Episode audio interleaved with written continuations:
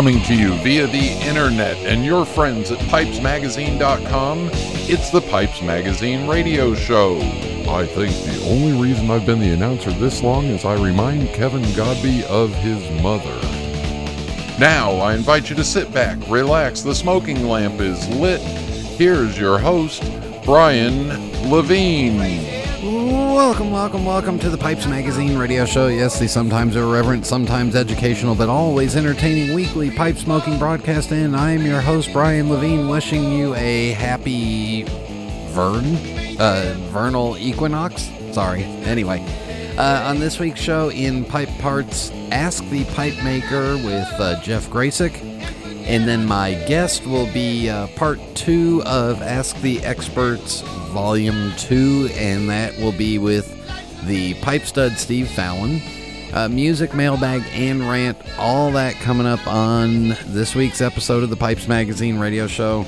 And yes, it is spring here in the Northern Hemisphere, so sorry, Southern Hemisphere. We are taking that big orange ball back and we are warming up and we are getting outside and feeling the sunshine and uh, as you can tell i'm happy um, but let's get a whole bunch of business out of the way first uh, first of all you must be of legal smoking age wherever you are in order to listen to this show fine got that out of the way uh, two, iTunes ratings and reviews would be much appreciated. Amazon ratings, reviews. Please keep sharing the uh, pi- the Pipes Magazine radio show in all your uh, pipe clubs, pipe groups, pipe zooms, wherever pipe make uh, wherever pipe smokers are. Please keep sharing out the Pipes Magazine radio show podcast to all your friends.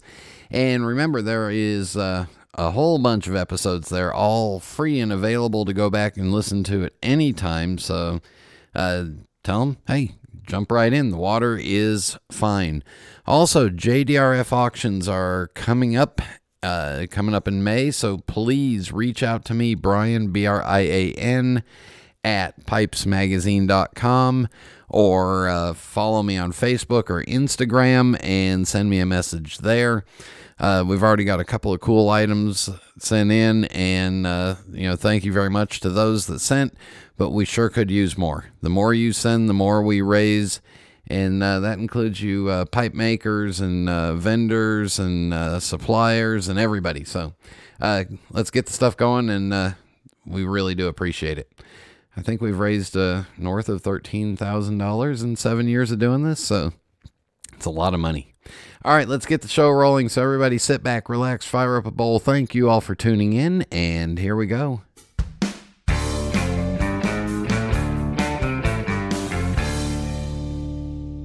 There's nothing quite like fishing at dawn or smoking my genuine Missouri Meerschaum corncob pipe, an American legend since 1869. It's the coolest, smoothest pipe I've ever owned. Check them out at corncobpipe.com.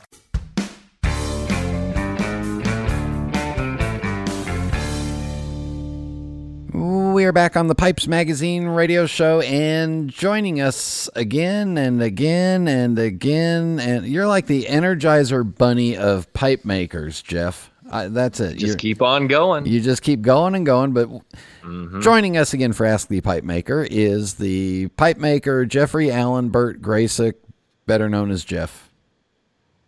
That's me. Thanks for having me back. All right, here's your question. Are you ready? Oh, always. Uh, Jonathan says, uh, I apologize if this has been covered before. I've fallen a bit behind on episodes lately, but can you discuss or clarify the design element of the teardrop shank?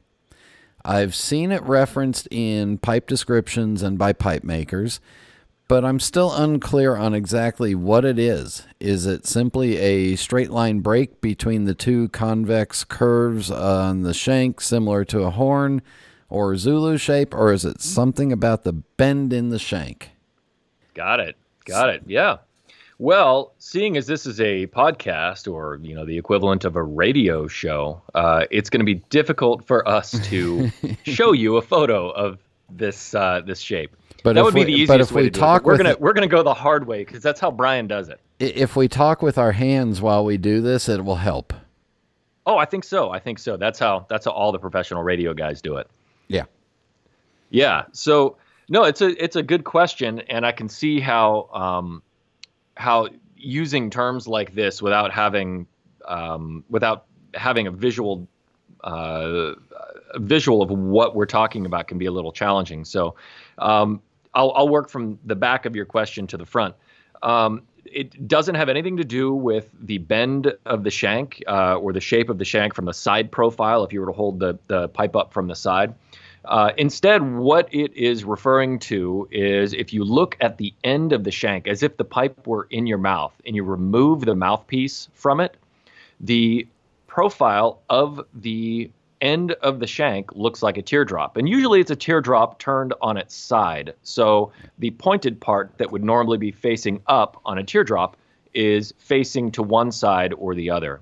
And the purpose of this design element is to create a line that runs from the end of the shank, the edge of the end, uh, the edge of the uh, end of the shank, all the way to the bottom of the bowl and up to the top it's just a nice little um, uh, design flourish that was originally conceived by. Well, th- this is where we get into trouble.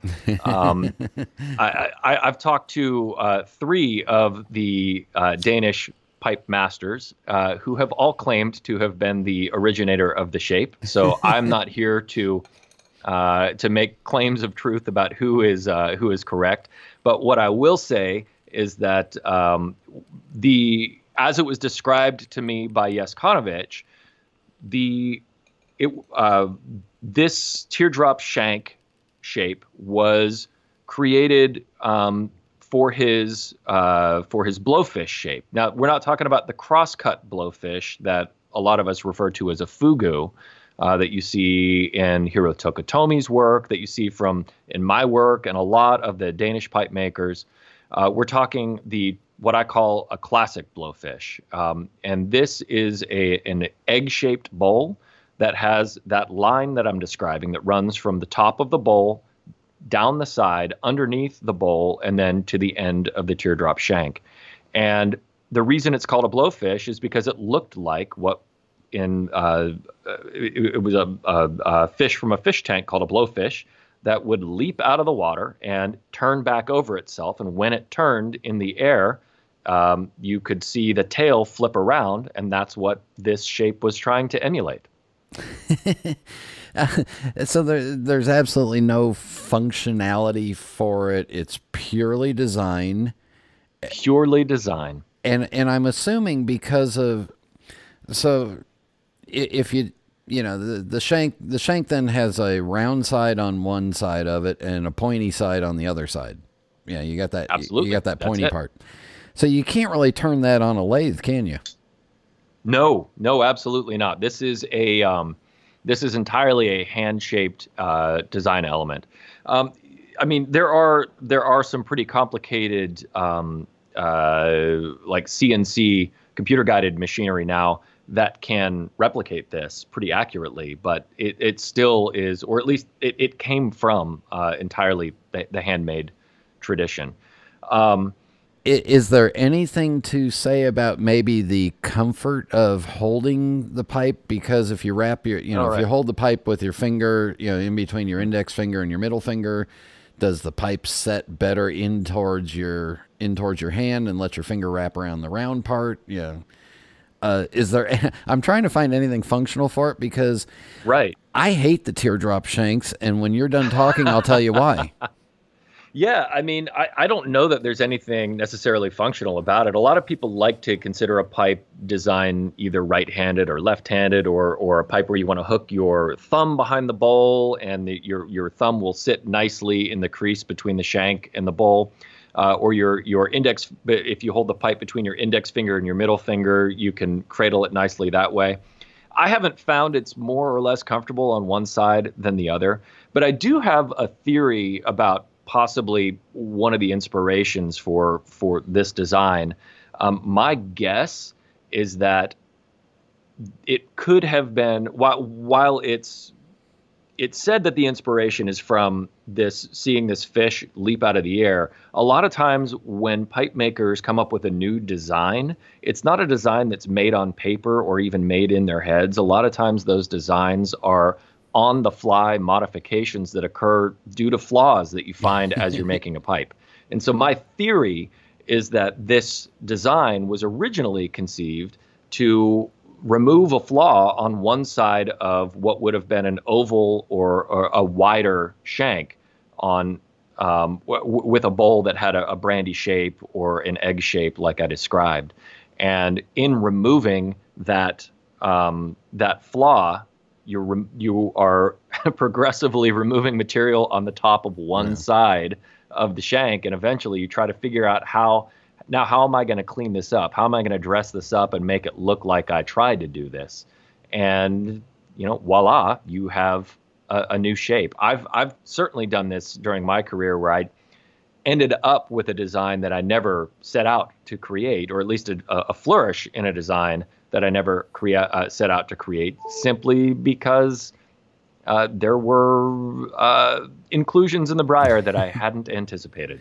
And and I mean, doing that, uh, you know, modifying a design like that and re and you know, or modifying a pipe like that is that's a very Danish thing to do because the Danes didn't have a lot of sandblasting equipment laying around. Yeah, I know. I know a handful of them that if they needed to sandblast a pipe, they'd have to wait for for their time at the Stanwell factory because that's where the or sandblaster was. Yeah. Mm-hmm. Or yeah, I mean, yeah. for a long time, for a long time, really, the two the two main sources of sandblasting in Denmark were the the Stanwell pipe factory and uh, uh, Hans former Nielsen. yeah, there's that's where all the mm-hmm. sand mm-hmm. was delivered to. All right, so mm-hmm. and then just to wrap this up, I'll explain why I hate the teardrop shape. And I simply hate it because it doesn't fit comfortably into the little loops or slots in a pipe bag.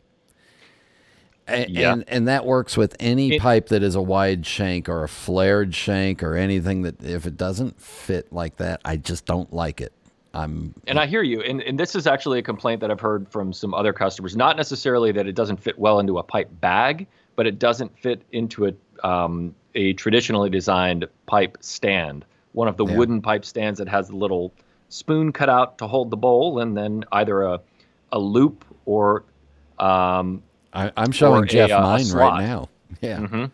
yeah, yeah. And these don't these really don't like to sit nicely in those things. So uh, you need to find alternative ways to display and and store this design of pipe. Hopefully, we have not made anybody cry over our uh, discussion of teardrop shanks. I, uh, I one last interjection. I I disagree, and I love this look. Well, personally, okay, fine. You're the pipe maker, Jeff. Thank That's you right. very much. Happy to help. we'll we'll be back in just a minute. This is Internet Radio. Meet Aaron, one of the most important people at smokingpipes.com. In our shipping department, he's one of the cogs in the highly efficient wheel, if you will, that's responsible for making sure your order goes out right every time. Ain't that right, Aaron? I don't know all about that cog and the wheel stuff, but I do know at smokingpipes.com, I take my work very seriously. Pulling tins of tobacco, weighing bulk tobacco, triple checking orders, and getting them out the door. Since it's so easy to order from smokingpipes.com, you're keeping Aaron pretty darn busy. Look at him go, go, go. In fact, it's been a challenge to get him to stop long enough to say hello, but Aaron doesn't mind. He loves his job at smokingpipes.com. Why is that, Aaron? Because I don't just ship pipes, I smoke them. Gotta run. Just log on to smokingpipes.com or call us at 1 888 366 0345. We are quality, we are experts, we are smokingpipes.com. We are back on the Pipes Magazine radio show for another Seven Questions for Seven Experts, Volume 2, Episode 2, with uh, the one and only pipe stud, you know him all, Steve Fallon. Steve, welcome back to the show. Man, I was so excited when uh, you asked me if I'd be back on. I, I put it on my calendar, I put it on my Alexa told my wife to remind me. I mean, I was excited, still am, and it's always a pleasure to be here. And uh, I'm still just shivering uh, in anticipation. And thus the reason Texans wear boots. It's to keep high up out of that stuff. Well, you know, you've got to do that. Uh, somebody's got to herd those cattle, and you know, boots are a good thing to wear when you're herding them.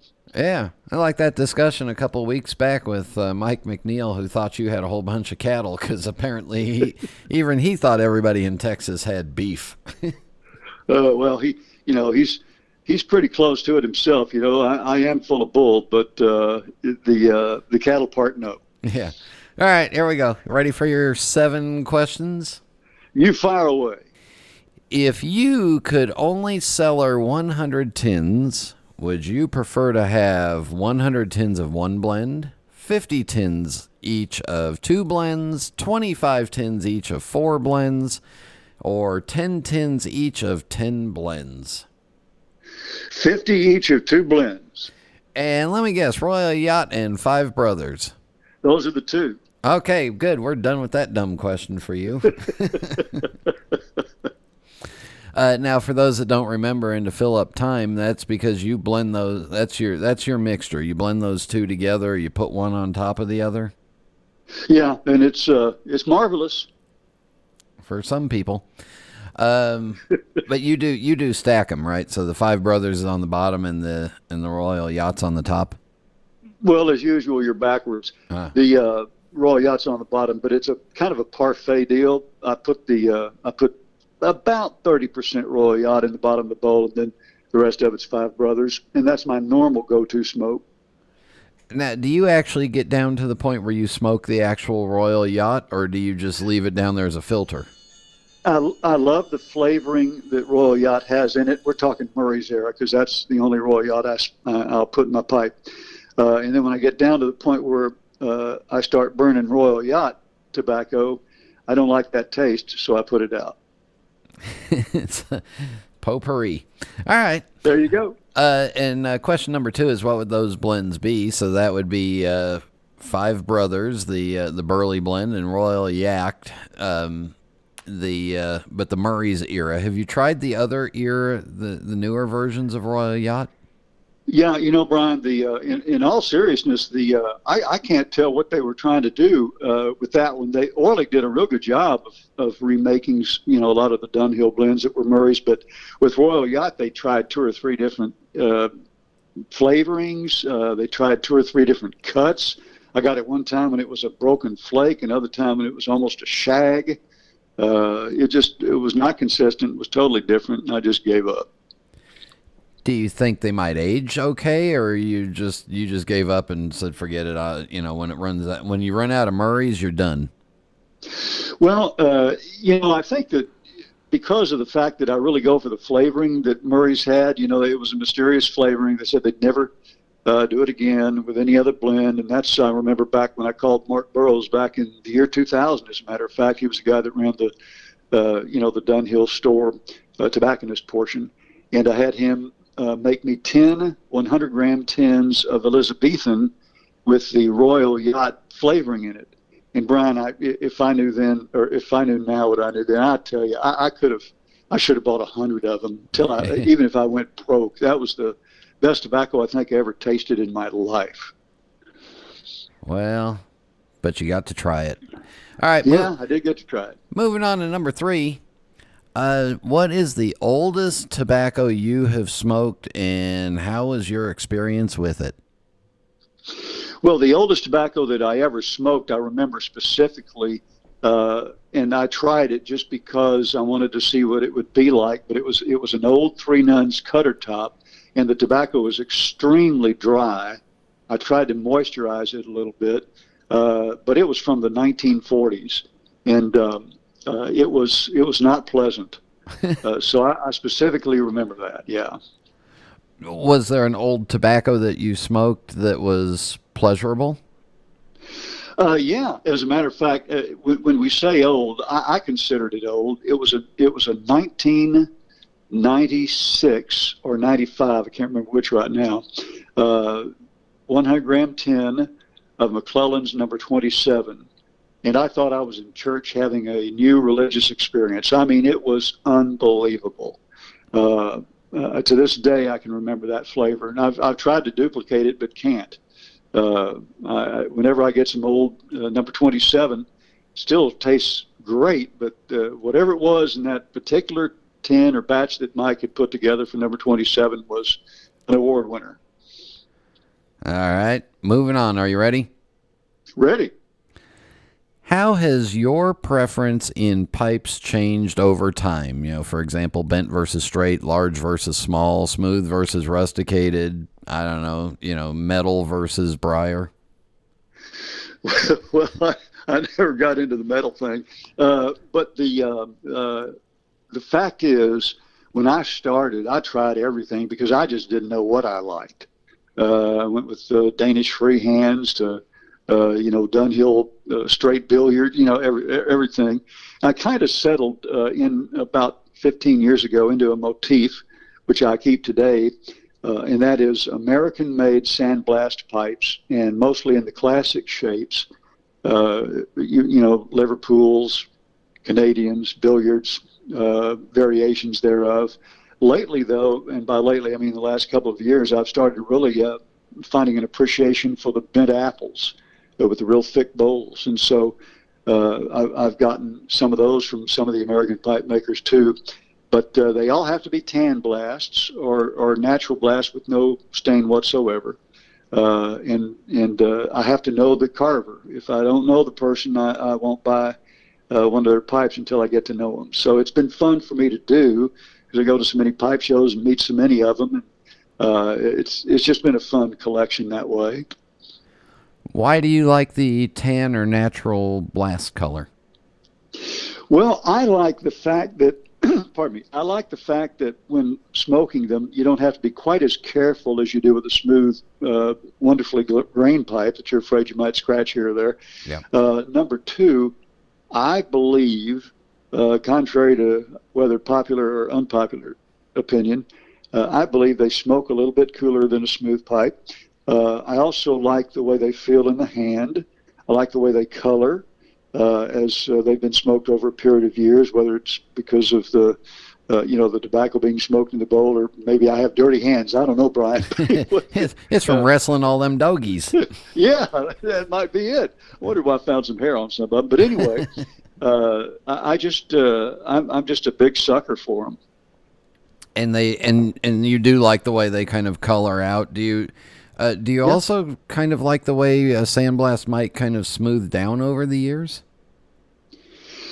Yes, I've got. Uh, I mean, I find it interesting. I love the way they do that. I've got a Bruce Weaver uh, Lovat that I've had since 2007. That's the one I think I've told you before. I smoke every morning of the week, seven days a week. Yeah. Uh, and uh, the sharpness of the blast uh, is gone.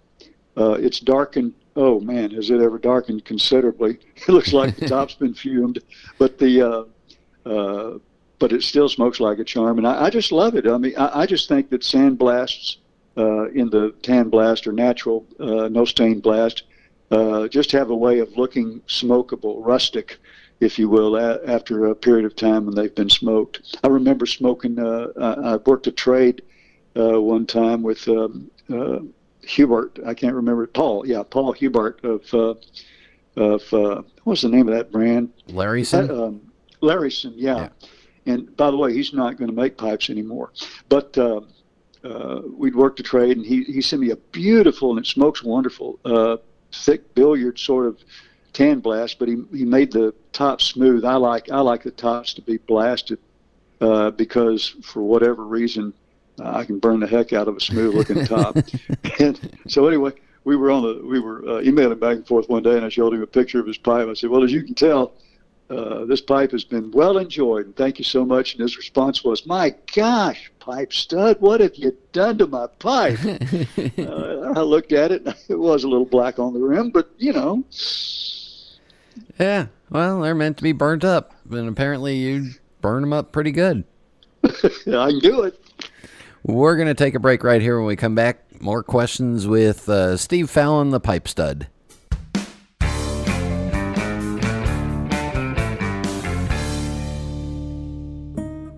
Italians have always been known for their aesthetic passion. It's their birthright, their legacy. And just like Savinelli, it continues to grow and evolve. It is ever changing. Milan, 1876. Achilles Savinelli set out to change the way the world viewed smoking pipes, opening one of the world's first specialist tobacco shops. From one small storefront to a factory that delivered handmade pipes all over the world, the legacy he forged became one filled with success and prestige. Achilles' dream is carried on today by his family, who continues the Savinelli legacy. Each year, Savinelli debuts a series of new, forward thinking designs comprised of quality crafted pipes shaped from some of the best briar in the world. Behind every beautiful object, there's a story. Start your own chapter. Visit your local tobacconist or premium online dealer today.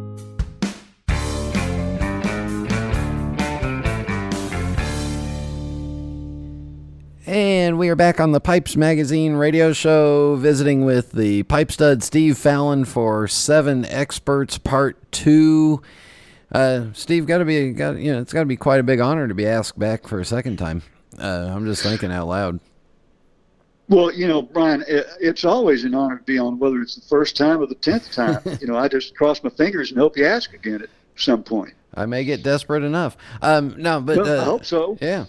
Uh, so the so going back to your uh, Bruce Weaver pipe, that's the answer to the question. Uh, God forbid there was a fire in the house and it was your family or the pipe.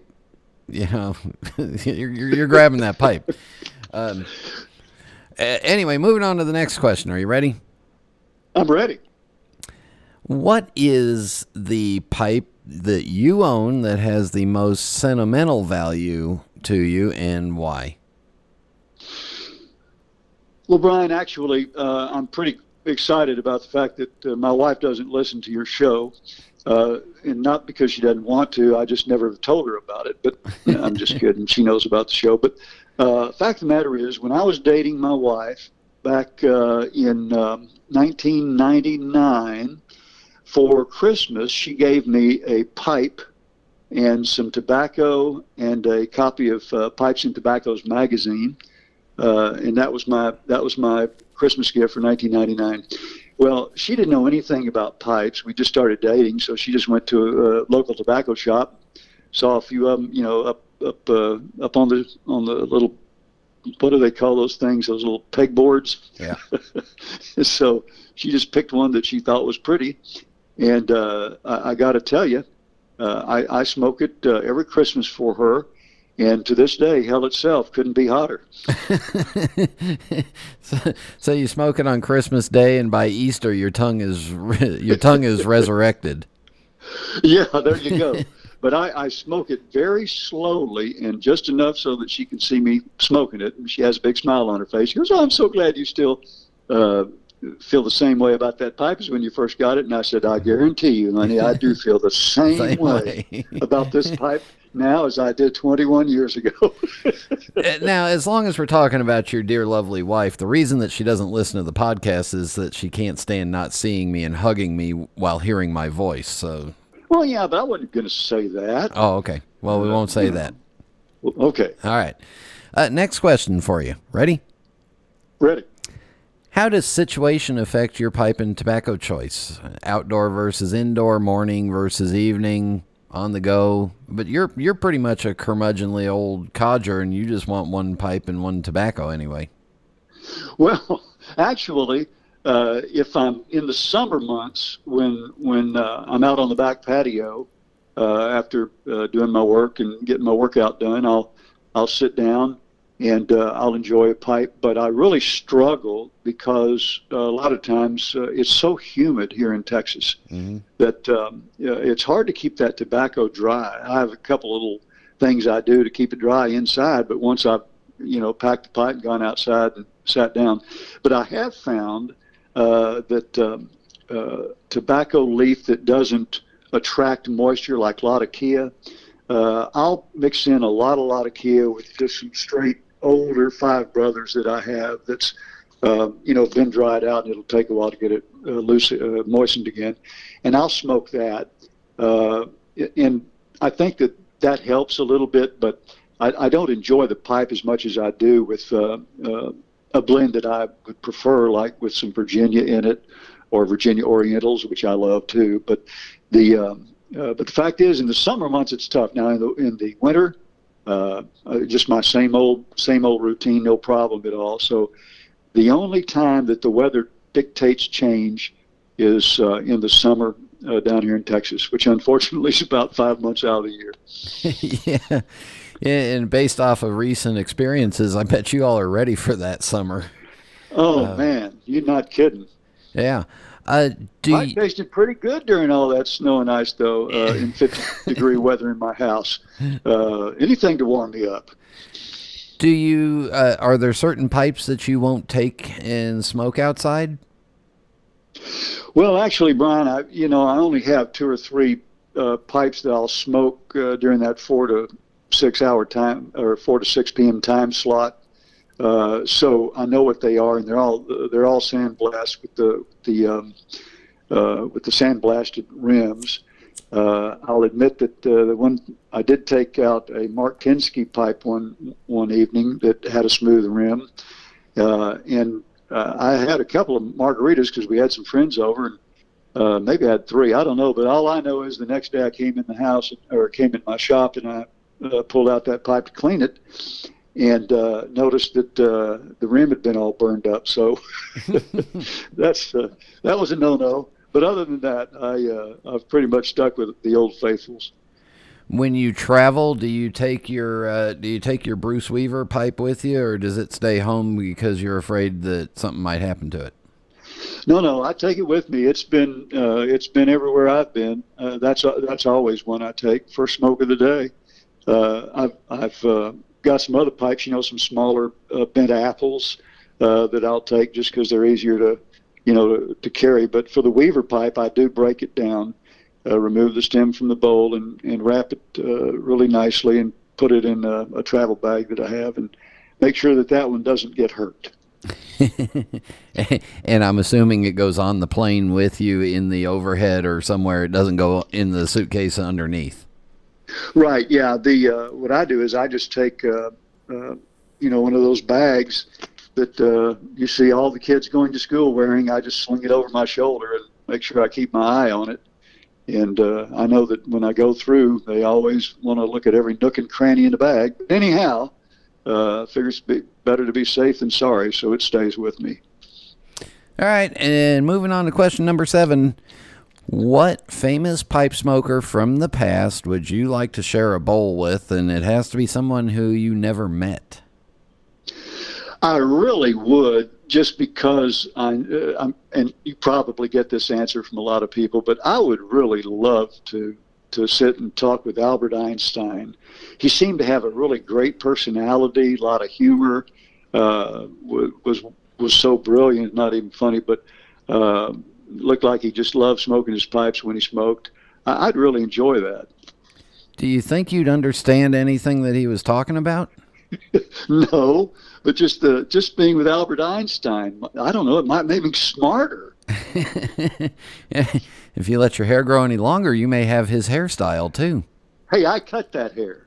Uh oh. I've got my I got my COVID shot, first one, and uh, t- uh, now I'm into week three, so I go before I get the second one. But anyhow, I felt like, you know, three weeks after that first one ought to be good, so I went and got got my hair cut. Do you think Einstein was uh, was? Do you think he was a pipe smoker that would sit down with his pipe, or was the pipe something that he would smoke it while he was doing something else?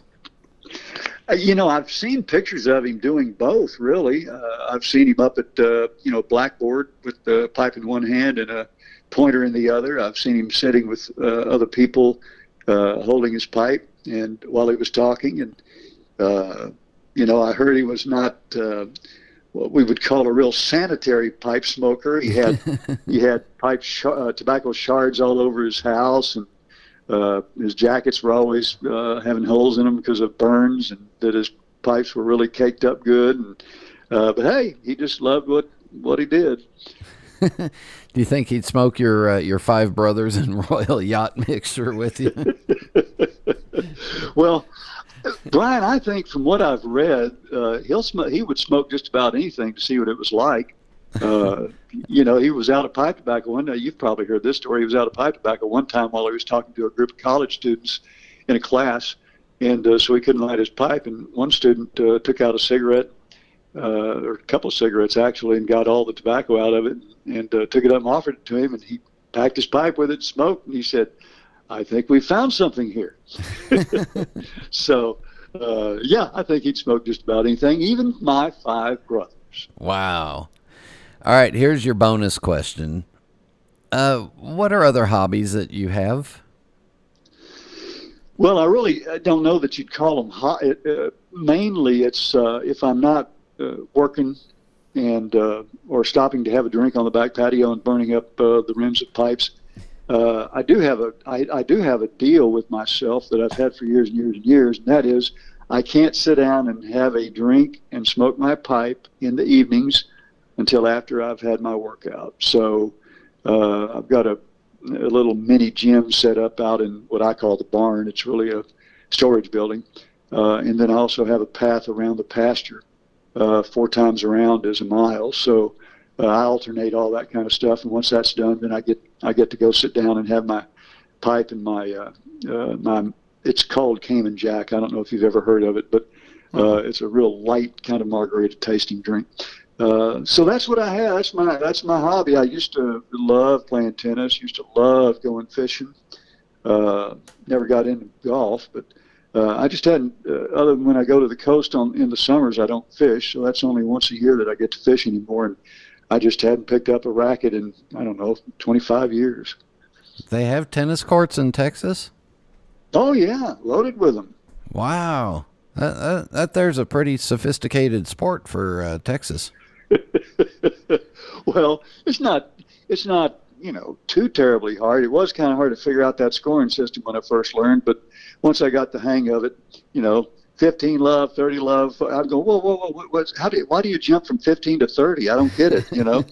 uh, why did it from one to two to three to three to one to three to two? But uh, I learned it. I went ahead. I heard it was an English kind of a thing that uh, they started, so figured, what the heck, I'll do as the English do. All right. Well, we got a little bit of time. You want to update us on what's going on with the uh, with the world famous pipe stud consignment shop and and business and um, and enterprise? well, thank you for asking. It's uh, it, it, was uh, what started out as I thought was a curse turned into a blessing. Uh, you know, a lot of people know about the fact that the Texas Comptroller's office shut me down because I was uh, working out of my home, had a shop back behind the house, and uh, I had done a blog about it on my website and uh, showed photos and everything of uh, Pipe Studs uh, Consignment Shop. And somebody reported me uh, that knew the law better than I. And uh, so I got a call from a criminal investigator with the Texas Comptroller's Office. and he kind of let me know that what I was doing was illegal and that I better shut her down until I got into a commercial building and got a retailer's and non retailer's license. And so that's exactly what I did. And so uh, I got it, moved into the new digs, uh, much larger. Uh, I've got a huge area where I can pack and ship now. So uh, the bottom line is I can almost double my weekly sales uh, just by being in that larger location. It's got shelves all over the place instead of having to dig through baskets and boxes and uh, little bins. Uh, I know right where to go to get the tobacco, so I can I can get 85. pardon me, I can get 75, 85 uh, packages uh, done on in a weekend, whereas I was usually getting about forty or forty-five. Wow.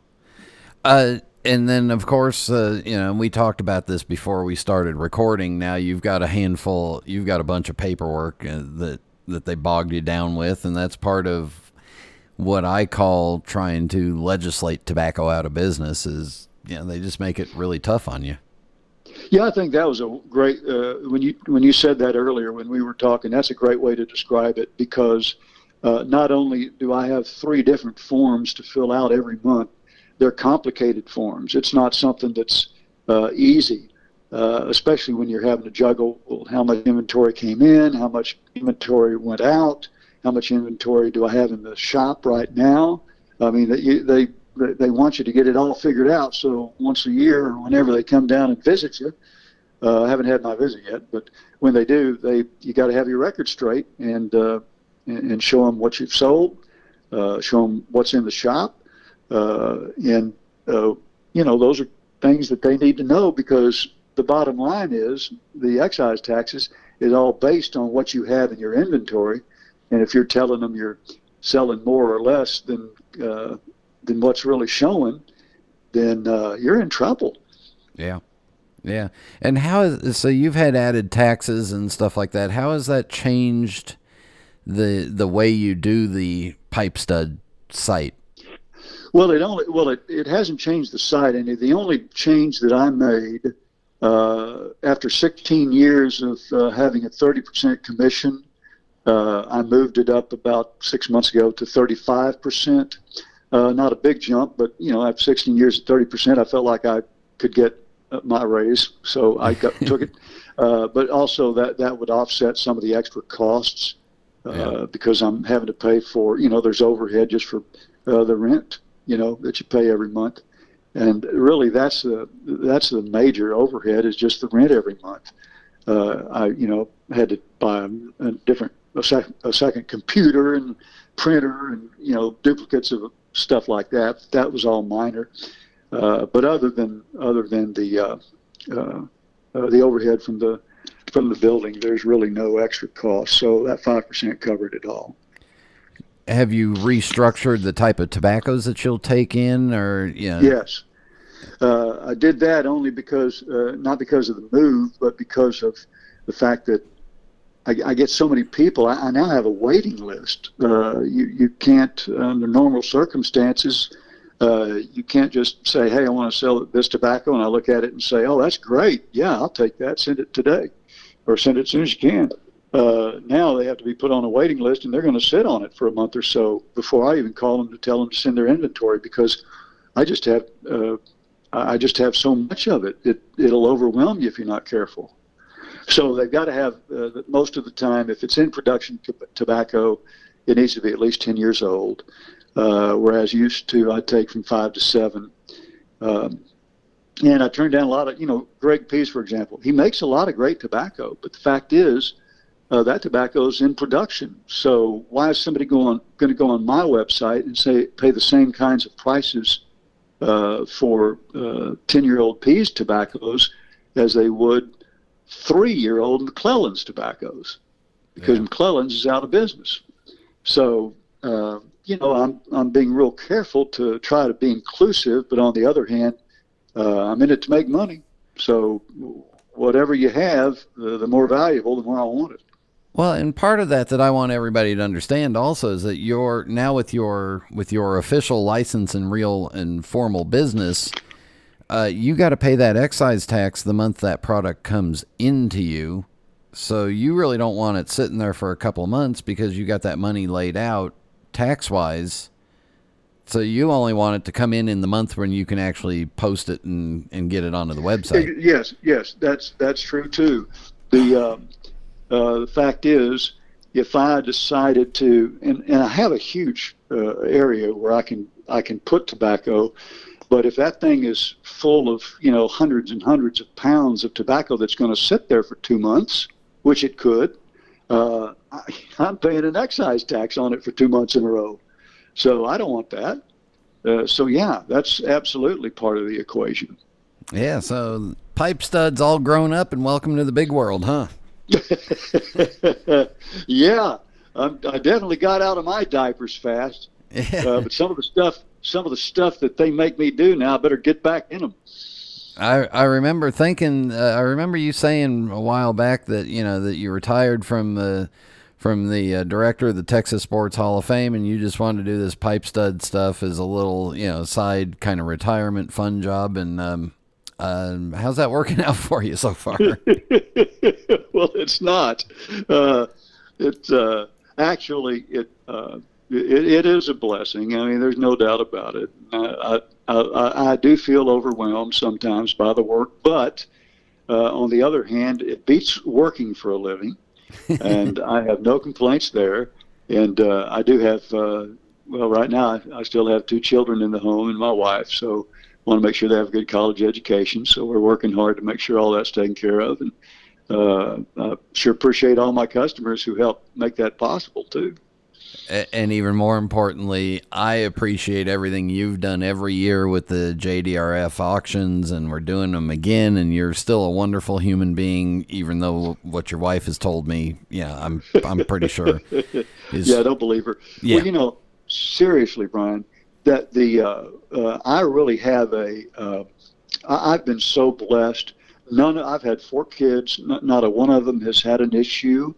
Uh, and I see people who, uh, parents like yourselves, who, who have children who do have issues, and uh, they are so good about the way they handle their children and the way they help them grow up and get through what they've uh, learned to have to live with.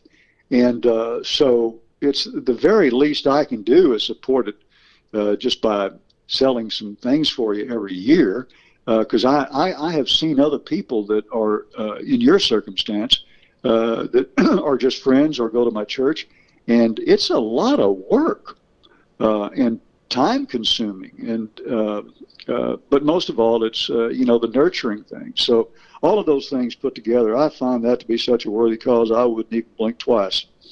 Well, no matter what most people say, you're a good person. well, thank you, Brian. So are you. And them cows out in the pasture that you clip their little things off, for, you know, they don't, you know, they don't count either. But Steve Fallon. Well, they're not happy with me, no. No. Steve Fallon, pipestud.com. Thank you very much for coming on. Thanks for coming back. Always wonderful talking to you. Amen, brother. Thank you, Brian. We'll be back in just a minute.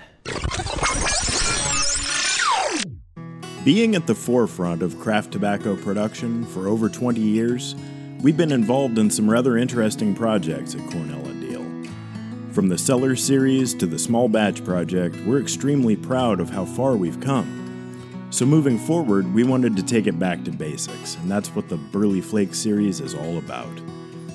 Burley is an underrated varietal, but there is a ton of nuance there. Using various condimental tobaccos to accentuate different aspects of the air cured leaf each blend in this series is intended to showcase different individual subtleties inherent to Burley. It's a simple concept, one that I think really speaks to the essence of what we do at C&D as a crew of folks who just love tobacco. It's also really good. Cornell and Diehl's Burley Flakes series, wherever fine tobaccos are sold. This is Internet Radio. And we are back. Uh, do check out pipestud.com. Sign up for his uh, email things, and then that'll let you know exactly when he posts new stuff. And uh, Steve's uh, Steve does some blogging on there that's, uh, you know, typical Steve. Funny, uh, folksy. Anyway, all right, for music, I'm kind of like a dog with a bone. Once I get a hold of something, well, I kind of get stuck on it. And uh, right now, I'm stuck on this Harry Connick Jr. album of uh, Cole Porter hits. And this one, sorry, sorry to uh, Casey Ghost, but you get another one. Uh, this is Harry Connick Jr. doing In the Still of the Night.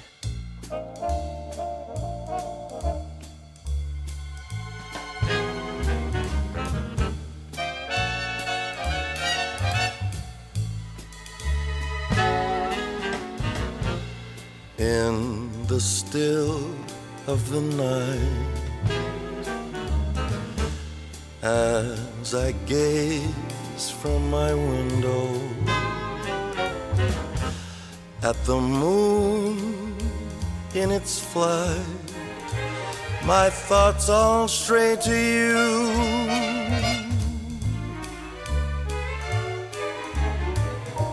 In the still of the night.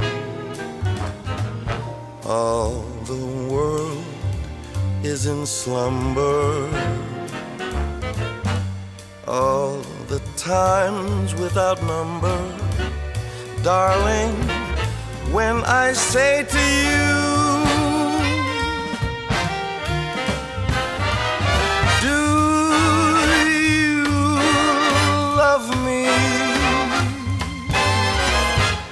as I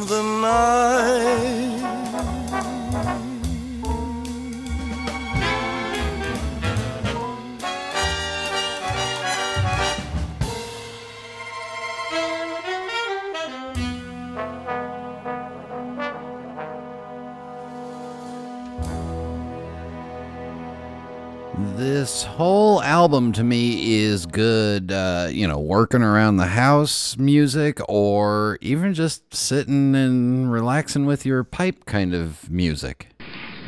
Well, let's see what's in the mail. Mailbag comments or questions can be emailed directly to me, Brian, B R I A N, at pipesmagazine.com, or you can send them to me via Instagram or Facebook, which is probably not as good. Or the best way is to go on to pipesmagazine.com and add your comment right below this episode of the radio show. Yeah, there's a little comment section. And just like Dino did with last week's show, Dino says Big Rich was as charming and interesting as always. I particularly enjoyed his thoughts on how has your preference in pipes changed over time. Great answer and discussion. Harry Connick Jr.'s Cole Porter album, a Grammy nominee, is a wonderful collection of tunes, and I love Paris too. Uh, very nice coda for Jeff May. His memory be eternal. Thanks. I was entertained. Dino. Yay! You're welcome, Dino. And Ira, the writing rabbi, says, uh, Great show. Kudos on coming up with another seven question format. I look forward to all the experts as I enjoyed them all last time around. Great music. That's two out of three. And then uh, Casey Ghost says, Really enjoyed this show. It is always a pleasure to listen to one of the heroes of the hobby. I know diversity is where it is at, but I sometimes grow tired of these fellows who have never heard of anybody other than themselves. Uh, Esserman's smoking has morphed over the years from a dominant Latakia guy to a guy that likes a number of different tobaccos but leans towards Latakia. I was somewhat the same in my earlier years. Really loved Latakia, but over time I morphed into predominantly vapor smoker. I even went from a person who liked half bents or greater to just a quarter, an eighth or a quarter bent. Uh, unlike Rich, as I got older, I moved from a good sized pipe to a bowl size of two to four and max length of five and a half inches. Uh, I usually I usually like Connick and I definitely like Cole Porter, but for some reason I thought this song wasn't their best collaboration. Well, maybe um, I don't know. Maybe you like this song that I just played. Uh, Cigar Master wrote, I don't know if it's possible, but if you can get Mr. Esserman to show off his magnums, that would be too cool. Well, I do know that on some of the uh, Facebook pipe smoking groups, Rich will post a picture of his nightly pipe, uh, you know, usually four or five times a week. So if you're on Facebook, join some of the pipe smoking forums. I'm not sure which ones, uh, but you can see those there. And then uh, finally, I got an email and it says Hello, Brian. I was listening to your recent podcast with Rich Esserman, which, like all your podcasts, I enjoyed. However, I'm writing this email to comment on your Dutch listeners' McTire comment, which you read aloud in the email section of that podcast. First, I felt pretty good hearing his open minded comments about pipe smoking while he himself is not a smoker. I am myself a young pipe smoker, though middle aged. I've picked up the pipe since COVID kicked in last year. Prior to this, I occasionally would smoke cigarettes, but never truly picked up the habit. This brings me to the point. I have always felt that smokers get a bit too much criticism. No matter how well in, intended the critic, uh, no matter how well intentioned the critic. And now that I'm a pipe smoker, I'm more keenly aware of this. I too, like your Dutch listener, have observed the slowly changing attitudes of society towards smoking, which is increasingly less open minded, given the link to increased health issues. I get their concern, but I, I don't like the ostracism that is applied by some people to smokers, such that smokers have to look for a doorway or some inconvenient spot on a sidewalk or such like place to find a little peace to enjoy their smoke. I'm guessing that most smokers are more worldly wise these days to avoid making other non smokers uncomfortable with their smoking. It would be nice, though, if non smokers would also be understanding of smokers. and I'll interject right there. Ha! Okay. And then he goes on to write uh, Smokers too have rights. And I'll interject, Amen. And he goes on to write Again, I'm not a cigarette smoker, but I'm now a pipe smoker and with a view to the future. I'd like to think that I can enjoy my pipe outdoors and not feel that I have to find some doorway in which to hang out to enjoy my pipe and period to be not to and to not be looked down upon when enjoying my pipe. This brings me to my second point. I believe that pipe smoking is something so different to cigarette smoking, but I believe ne- many non-smokers don't appreciate this. I'm guessing that to them smoking is smoking. It's all bad. I think pipe smoking and to some extent cigar smoking too is different. What I enjoy in pipe smoking, but I didn't way back, was the peace of mind it gives me. I can carve out my own time and space to slow down, meditate, yes, meditate, and reflect. It's a treat to enjoy 45 minutes upward a bowl of nice tobacco and some time to myself just being. I believe all pipe smokers do. Having dabbled in Buddhist meditation and mindfulness practice, I can say the pipe brings back meditation into my daily routine, and this does give me peace of mind and does mellow me. My last point is that since picking up the pipe, I feel the camaraderie in the pipe smoking community through the pipes through the Pipes Magazine podcast, Country Squire Radio, and on occasion the Pipe and Tamper podcast. I also feel it with the only other pipe smoker I know, a friend living a stone's throw from me, when we get together and share tobaccos and shoot the breeze. So, what I'm saying is, thanks to your Dutch listener for being open minded.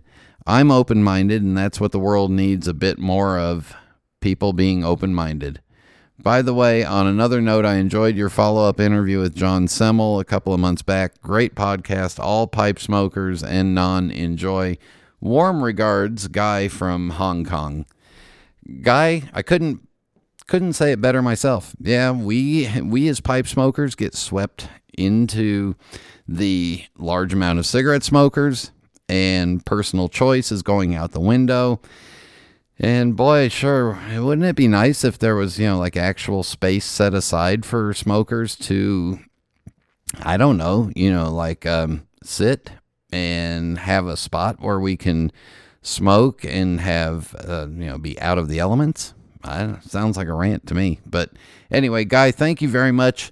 Uh, if you have any uh, questions or issues about your pipe smoking, please feel free to reach out to me.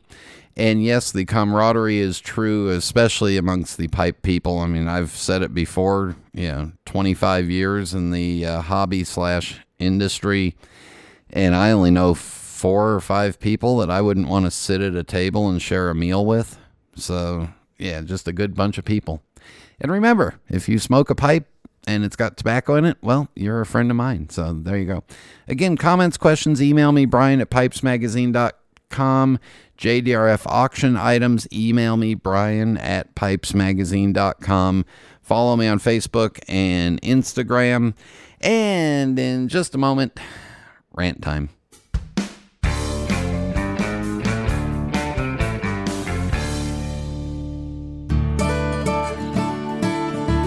This is Phil Morgan, General Manager of Missouri Meerschaum Corncob Pipes in Washington, Missouri. Our mission since 1869 has been to produce great smoking pipes that anyone can afford. We guarantee our pipes won't be your most expensive, but they just might be the ones you smoke the most. At Missouri Meerschaum Company, we don't just sell our corncob pipes, we grow them, make them, and smoke them.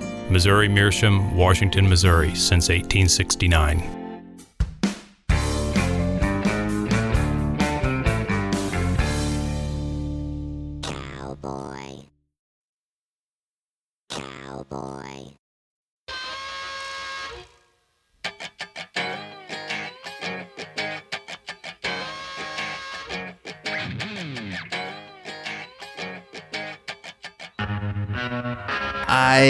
Think I'm going to have to turn this into an annual rant or maybe a quarterly rant. And that rant is the best. What is the best? Well, I often hear people ask me, what is the best pipe? Or what is the best tobacco? What is the best Virginia? What is the best vanilla aromatic?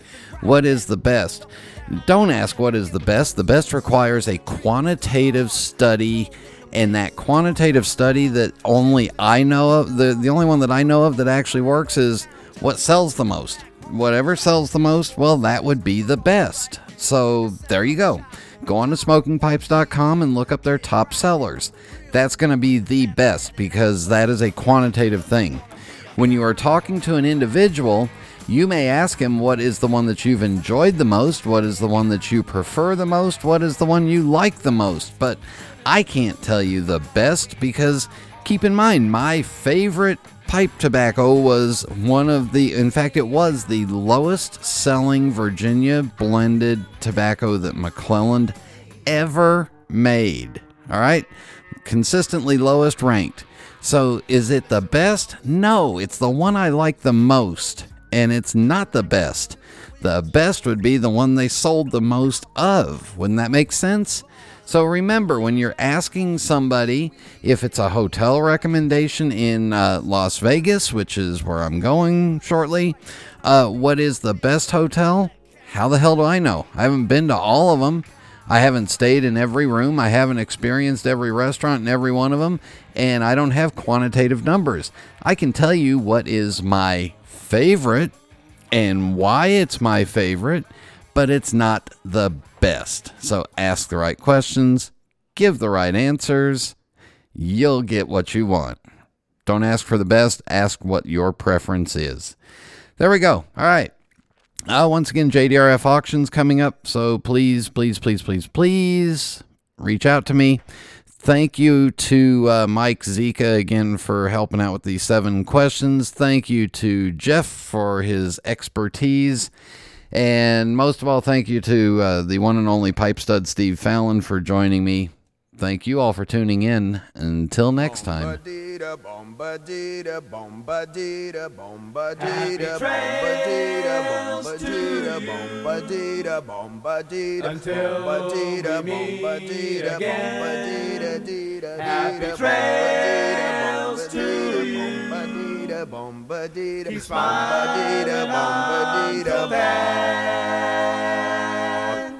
Who cares about the clouds when we're together? Just sing a song and think about sunny weather.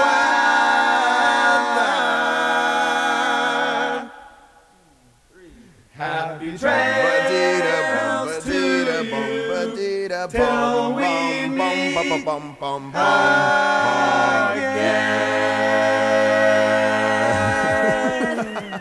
Kevin did say his mother gave much better hugs.